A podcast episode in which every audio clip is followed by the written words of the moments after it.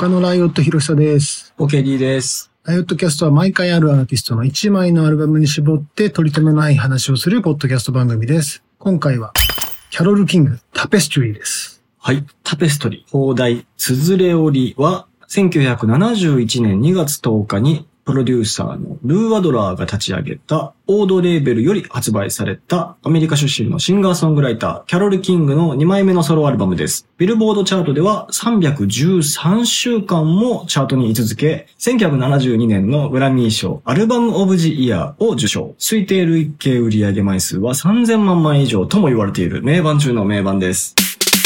ちょっとね、久々に古いもの掘ってみようと。そうですね。これはオールデイズって言うにはそこまでですが、もうでも2022年としてしまえばそうそうそう、50年前ですからね。ですよね。うんいや、でも、これをもう一回なんか掘る意味っていうのが、最近そのやっぱ女性シンガーソングライタームーブメントみたいなのが若干あるじゃない、そうですね。まあ、用法問わず。うん、なんかそういう部分のなんか結構根源にある音楽な気もしていて。まあそうですね。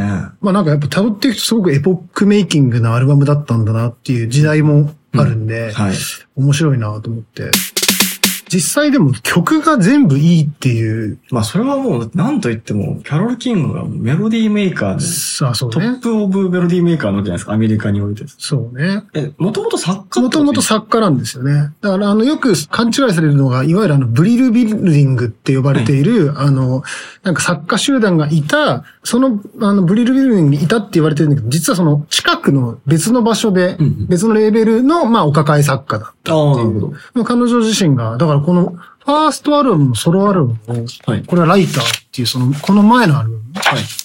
の日本版で見ると、キャロル・キング作曲一覧っていうのが、その、このライターのまでに載ってて、ああ。要はだからキャロル・キングを説明する上で、この曲を書いてきたんですよ、この人は。そうそうそうが、プロモーションとしてあったわけですそうそうそう。でもその時代でもうすでに、そうあの、LP 版の、あの、いわゆるペラ1枚の両面がもう埋め尽くされるぐらい、ちっちゃい文字でまた。すごいよね。そもそも彼女が、そういう作家を、まあ、目指したわけなんだけれども、その時点で、作家を目指して、まずそもそもこの世界に入っている。そう。はあはあは彼女自体がやっぱりもう、その、子供の頃からピアノとかやってて、もう4歳の時に絶対音感であるってことを、こう、両親が、もう、あ、この子は絶対音感だねってなっあて、えじゃあもう音楽教育をさせようってほうほうほう。言ってやり始めて、でも学校も飛び級しちゃったりとかして、はでも同時代になんか、まあニール・セダカとか、はいポール・サイモンとかそういう人が友達だったりする、割と本当にエリート環境にはいて、はい15歳ぐらいでも自分で売り込みしたいって言って、うんで、なんかもういろんなところに売り込んでって、このクレジットにあるその、はいゲリー・ゴフィンっていう、その、まあ、後々旦那さんとなる人はい。と作詞作曲パートナーとして、はい。まあ、売り込み、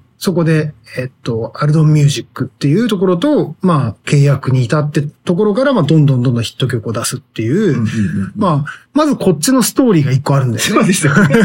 ここにたどり着くまでにね。そそううそう。なんですよね。だからなんかあの、ニール・セダカの59年のヒット曲で、オー・キャロルっていう曲があるあはいあの、後々いろんななんかレゲエカバーとかもあった、オいー・キャロルは、実はキャロル・キングについての歌だったりとか。ね、って言いますよね。そうそう。でそれでアンサーソングで、オー・ニールって曲を作ったり。そっちちょっと存じ上げない。それはね、売れなかった。あ、そうなんですね。で、最初のまあヒット曲は、まあこのアルバムにも入っている Will You Love Me Tomorrow。そうなんですよね。この、だからその、タペストリーのずるいところは、結局自分のヒット曲をちゃんと。セルフカバーしてるわけもちろんもちん。ろんそうですよ。それがまずちょっとずるいですよね。まあまあ、でもやっぱ1枚目のライターでもやってるけど、それはやっぱそんなにこう、ここまで跳ねてないから、はいやっぱね、いろいろな、なんていうか、タイミングがここにかなり合致したんだろうなっていうのをすごい感じるんだけど、そもそもこの Will You Love Me Tomorrow も、シュレルズっていうその黒人のガールズグループとしては初の全米1位っていう。そうですよね。ビルボード1位なわけですからね。これでまあ、初めて、その、ゴフィン・キングみたいな、そこにもうみんなが集中して曲を頼むようになるみたいな。ん。で、まあこのアルバムにも同じく収録されてる、まあナチュラルウーマンはい。が、アレサ・フランクリンが歌ってさらになんかヒットとか、はいこの辺がやっぱもうすでにまず一旦彼女のキャリアがそこでどんどんどんどん跳ねてるのがまだ20歳前後っていう。そうですよね。もう、だ僕もやっぱ、あのその、いわゆる往年のアメリカンポップス結構好きなんで、うんそれこそあの、ロコモーションとか、うんロコモーションかの有名な、はいはい。あの、ハーフウェイというパラダイスとか、結構好きな曲結構多くて、うん逆にその曲誰が書いてるんだろうなって大人になってから、自分がそうやって曲を書くようになって、調べて、キャロル・キングなのみたいな。キャロル・キングはもうその頃にはキャロル・キングとして有名な入りなのに、実は作家だってことは後で知るみたいな。そう、っていう感じなんですよね、僕にとって。まあそうだよね、でもね。でやっぱその自分がもともと作詞は苦手だったっていうところにこのエリ・ゴフィンっていう人が、はあの、現れたことによってすごい一緒にこう仕事をして恋にも落ちて、ではい。子供もできてみたいなところのストーリーがまず一回あって、うんうんうん。あの、今、キャロル・キングの、えっ、と、ミュージカルっていうのがすごいもう2014年か16年ぐらいから、はブロードウェイではい。あの、上映されていてもう大ヒットになってるんだけど、もうなんかそういうフェーズがいっぱいあるからこそ、はいそれをこう語っていくとものすごいその、なんていうの、音楽的あの人生にはいぶち当たるっていうところで、まあすごいよなと思って。そこがこう、彼女の、彼女自身がもうなんていうか、音楽的な人なんだっていう、うんそこがすごいなって思っちゃうよね。だからこの話をしてるとき、まだその、70年代にも到達してないわけですよね。だからまあこう、二人で組んで60年代に数々のこういうヒット曲をまあ提供した後、まあちょっと二人のすれ違いが起こって、うんまあ別居して、はい。で、先に旦那が、まあロスの方に移住するんだけども、うんまあ子供がいるから自分も環境を変えて、まあ子供と離れ離れもかわいそうっていうことで、まあ追っかけたわけじゃないんだけど、キャロル・キングも26歳の時にロスに移住するんですよね。うん。で、最初は、えっ、と、ソロキャリアっていうよりは、この、ザ・シティっていう、あの、バンドを組むんですよね。はいこれが同じくルー・アドラープロデュースで、はい後々の、まあ、彼、彼女の、えー旦那さんとなるチャールズ・ラーキーっていううんベーシスト。はい。で、未だに同じバンドメンバーでやってるダニー・コーチマーがギター。あはい。で、この二人とこの三人組のザ・シティっていうはいバンドを組むんですが、これは全然売れず。うん。が、後々これが80年代に再発見され、もう、あの、渋谷系のアンセムみたいになってるんですよ。だからこれこれ多分僕が持ってるの再発だと思うんですけど、うんうんこれのオリジナル版とか90年代のもう渋谷系界隈でえぐいネタについてる。なるほど。うん。そういうアイテムなんですね。そうそうそう。これの、でも、一曲目のスノークイーンとかはもう結構アンセムになっていたりとかして、はまあのないろんな、それこそあの、コーネリアスとかがこう曲を、曲調を、うんなんていうかそのオマージュしてあったはい。りとか、そういう、ゲーといえばオマージュですそうですね、アルはいバムだったりするんだけど。で、この後にこの、先ほど名前に出た、ライター。これはソロデビューアルバムアルバム、そうそう。はまあ彼女もライターだからっていうことも含めた。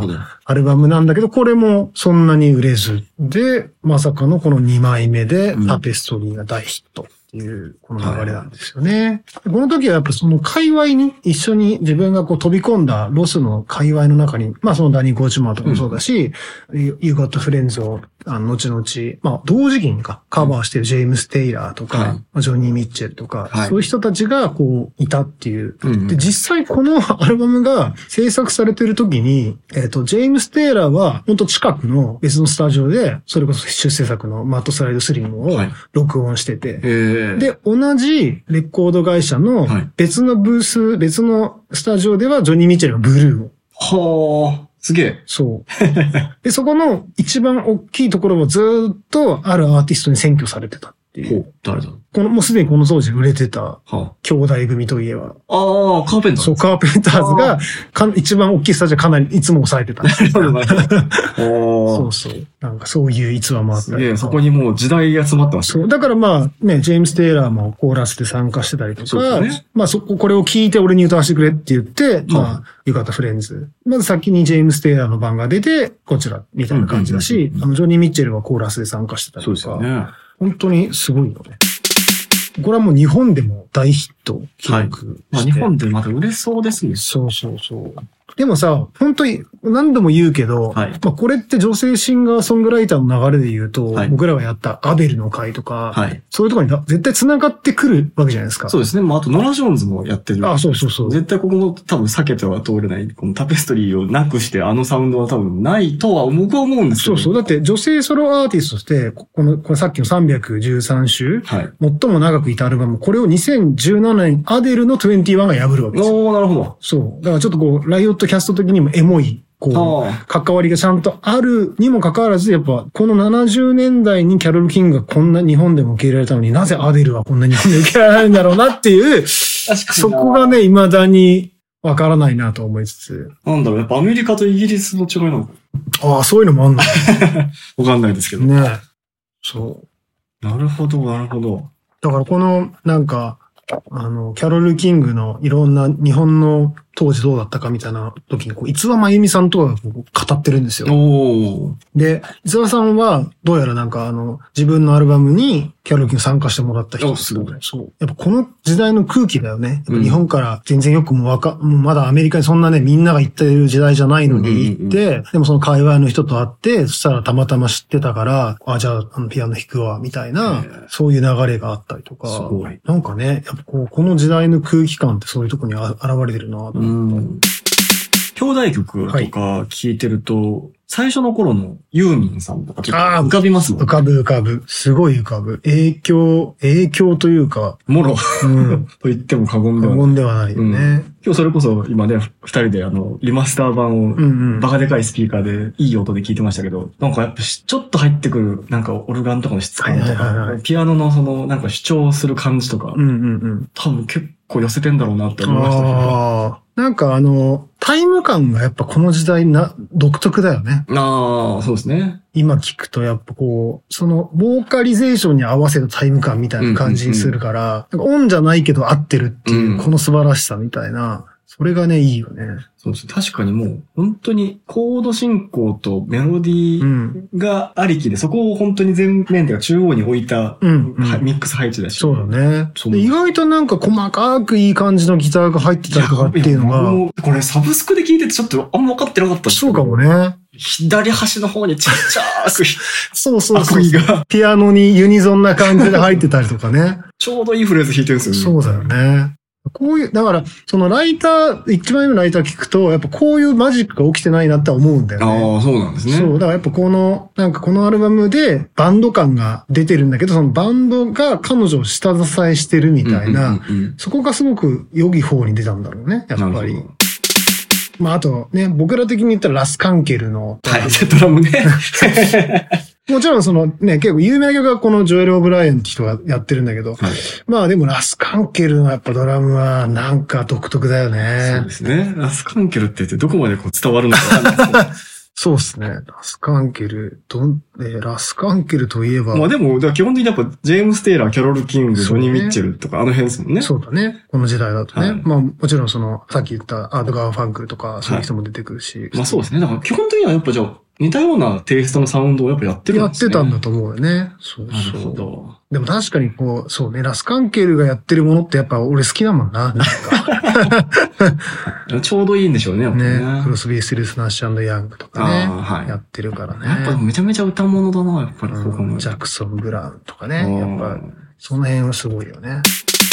この DVD っていうのも、タペストリー・ライビン・ハインド・パークっていうのも出てて。それなんか映像見たな。うん、多分、コロナ禍で一回なんか YouTube で解禁してたんですしてたかもしれない。ね。うん。これが素晴らしいんですよ。これ見まました、すごかった。うんすごかったよね。俺もこれ、速攻買っちゃったもんやっぱ。はいはこれはだからダニー・コーチマーがギターをまだ弾いてるんですよね。多分バン、バンマスっぽく。い。ライブ自体はいつなんでしたっこれね、10、2010、2016年です。け ?16、あ、なるほど。ブリティッシュサマータイム、ハイドパーク。ブリティッシュサマータイムっていう、まあ、イベントがハイドパークで毎年あって、あ、その中で？その中の2016年。えっと、毎年ヘッドライナーがこういろいろいて、僕はこれの、えっと、アーケードファイア見に行ったことある。えブリティッシュサマータイムのハイドパーク。これ、すごいいいライブで、で、その、さっきちょこっと言ったミュージカルはい。の子たちもゲストで来て、なんか一緒にこう、メドレー歌ったりとか、はその辺もすごいエモいんだよね。うんうんうん。愛されてんだなって感じしますよ、このお客さん。ああ、うん。なんかそうね。やっぱねブリティッシュハイドパークはなんかそういうライブが多いね、やっぱし。えーこんなに盛り上がるみたいな感じですね。タペストリーでそんな聞き方だったっけみたいな感じですもんね。あでもなんかお客さんのバンってやった時に、やっぱもう、キャロル・キングとほぼ同じ世代ぐらいの人と、その多分新しいお客さんがぐしゃーってなって同じなんか乗り方してるのがむちゃくちゃエモいよね。全員ずっと歌ってるみたいな感じ。で全員歌えちゃううね、ね、そうですよね。すごい。そう、このアルバムはやっぱすごいのは、どの曲も、なんていうか、2回ぐらい聴いたら覚えちゃうぐらいのキャッチーさを持ってるよね。そうですね。It's Too Late のやっぱ歌詞とかすごい頑張って英語で覚えた記憶がある。ええそう、あとね、僕ら世代的には、あの、I Feel the Earth Move は、うんうんあの、グリムスパンキーとかカバーしたりしてるんで。合いそう。そう。なんか結構それで知った人とかも多いんじゃないですか。へーあいいなんか話タイアップだったような気がするんだよ。まあ、とにかくそう、歌ってて。あ合いそう。で、あとやっぱユーブガッタフランドか。ユーブガッタフランドド名曲といえば。そうだね。だって今、御年80歳ですよ。お子さんが育ったりとか、いろいろまあその後人生、それこそそのミュージカル、なんかいついつか、それこそあの、コロナ、もっともっと収まったら、ブロードウェイにあれですね。アメリカンユートピアユートピアと、このビューティフルを両方見に行くツアーをしたしたいなって思うぐらいい。、したい。なんかね、この音楽劇、やっぱ熱いですよね。もちろんこのオードレーベルで、はい。後々のアルバムっていうのもどれもすごい秀作で、うんうんうん。あの、確か次のミュージックっていうアルバムとかも同じ流れを汲んでた、まあヒットもしているし、アルバムとしては。確かね、達郎さんとかもこっちの方が俺好きだなとか言ってた気がする。ー。うん。確かになんか落ち着いたか、もうちょっとその地に足のついた感じの、要はまあ、その過去曲とかも少ないし、はいみたいなそういうところもあるのかもしれないね。なるほどな。で、僕ね、逆にお近年のやつで、まあちょっと飛ばし飛ばしになっちゃうけど、はい覚えてるのが、その90年代に、その、今の人たちとちょっとコラボするみたいなアルバムがあって、はい。Love Makes a World 2001年か。ほうほう。これ、なんかね、あの、いい感じの、こう、今っぽい音になってて、で、なんか、は Love Makes a World っていうその表題曲が、ちょうど2周回った、その、ヒップホップとか R&B がちょうどほら、いわゆる、フュージーズとか出てたあの時期だと被ってるから、ベイビーフェイスあの人たちと、こう、ちょっとコラボしてたりとかして、絶妙な感じでいいんだよね。いいですねう。ん。やっぱそういう人たちももともとこう、レスペクトされてるから、はい。ちょうどいい距離感で、うんその人たちとこう、一緒に歌ったりとはいかしてるのがなんかね、アメリカの今や母みたいな感じなんだろうね。そういうことですよね。そうそう本当に。2007年には、メアリー・ジェイ・ブライスと、お、ファーギーと日本ツアーをしてたりとか。おいいなぁそう。えで、まあ2010年代にはまたその名優ジェームス・テイラーとツアーを回ったりとか、はい。その辺はなんかこう、マイペースに自分がやれる感じで、うんうんうん。まあ、一時期はね、なんかその、引退を発表とか報道されるけど、うんまあ実はそういう、そんな、公にっていうわけじゃなくて、まあ、自分のペースでやっていくよ、みたいな、そういうことを言いたかっただけらしいんだけどね。じゃあなんかその気になったらもしかしたらまだ一仕事ぐらいあるかもしれないんでまあ、すかね。まだね、だって、一応、なんだろう、80歳過ぎても来る人はいるもんね。まあ来る人もいますし、まあ全然ね、新曲作ってくれるだけでも全然いいあそういうことね。うん。来てくれたらもうそれも、それに越したことはない。80歳でね、やっぱ曲書くってすごいよなって思っちゃうよね。ここですよね。だって20代からヒット曲飛ばし続けてる。そうそうそうそうそう。なんなら10代だからですからね。あ、まあそうですようね。んで、まあ、まさに今、ブロードウェイで彼女のその物語がヒットしてるっていうのはいもなんかね、すごい、やっぱ音楽人として生まれてきたんだろうな、みたいなのもあるしねうんうんうん。他になんか好きな曲というか、それこそオールディーズでもいいんですけど、なんか。いや、でもやっぱ Will You Love Me Tomorrow だな。元のやつもすっげえ大好きだし。そう。あとさっきも言ったけど、やっぱ Halfway to Paradise。もうこれ二つ曲調めっちゃ似てんすよ。そういうことね。このフォーマットがやっぱ好きなんですよね。なんか、まあ、キャロル・キングに限らず、他の人たちもこういうね、サウンド感作ってるんですけど、やっぱ、その中でもメロディーがやっぱ飛び抜けてるし、確かに。あの、ドリフターズのアップオンザルーフとかもね。そううあいいですよねそういう感じもあるしね。そうそう。なんだろうね。な、何をこう、勉強してもできない感じはすごいあるよね。いや、そのやっぱそうトップライン、まあ、いわゆるメロディーってそういうとこあると思うんですよね。うんなんかその、センスとか、掴む感じ。はいはいはい。ここで、ここパンってきたら、覚えるよね、みたいな感じとか、うんそうね。感動するよね、みたいな感じってやっぱ、勉強してできるもんじゃないですからね。確かにね。あしかも、その上で勉強もしてるってことですからね。あ、それはね。そう、結構敵なしですよね。そういう意味。そうだ、だって、ウィリュー・ラブ・メイト・モロー、あれ、達郎さんもなんか、ああ、言いますね。オン・ザ・ストリートコーナーで確か、うんやってます。カバーしてますよね。あと、まあ、同時代的にっていう人たちも含めてだけど、はい。まあ、ジョニー・ミッチェルとかもそうだけど、はいこの時代だとだから僕は、あの、本当はね、ローラ・ニーロとかの方が先入ってて、ローラ・ニーロの方がもっと凝ってて好きだったんだけど、まあ、改めて本当にすごいなって、キャロル・キングのことは思うし、80年代ぐらいのになるとリッキー・リー・ジョーンズとか、すごい流れを組んでるような気もするああ、しね。なるほど。フォークからやっぱりこうポップスに変わってってシンガーソングライターになる時代みたいなのこの時代に顕著にガーって一気の流れなんかであったもんうね。ーん、そうなんですね。ね。それがこう、それがあるからみんなできてるみたいなね。うん。なんか僕勝手に、このアルバムとトム・ウェイツのクロージングタイムはマジ一生飽きないで聴くだろうなって思ってるんですけど。はいはいはいはい。なんていうか、言いたいことが似てるのかもしれないもんね、そういう感じでね。最近のそうやっぱ今売れている、僕とかが好きだと、サッカーマミーとか、うんうん。まあ、スネイルメイルとか、はい。ああいうインディーっぽい人たちも、この流れの中にはいるわけだから、絶対言うでしょうね。そう、フィービー・ブリッチャーズとか、うん。で、まさにほら、テイラー・スウィフトのフォークロアなんて、うんうんうん。なんかその流れをもう一周してやろうよみたいなあ、感本当じだし。そういうことですよね。うん。だからなんか、まあこういうアルバムもあっていいじゃんみたいな感じにまた戻ってくる気はしてて、うん。なんか改めて本当に聴いてほしいなと思いうや、よね。そう、そう思います。うん。今回のエピソードを聞いて、キャロル・キングのタペストリーを改めて、または新たに興味を持った方は、Spotify と Apple Music のライオットキャストのプレイリストをぜひフォローしてみてください。お願いします。お願いします。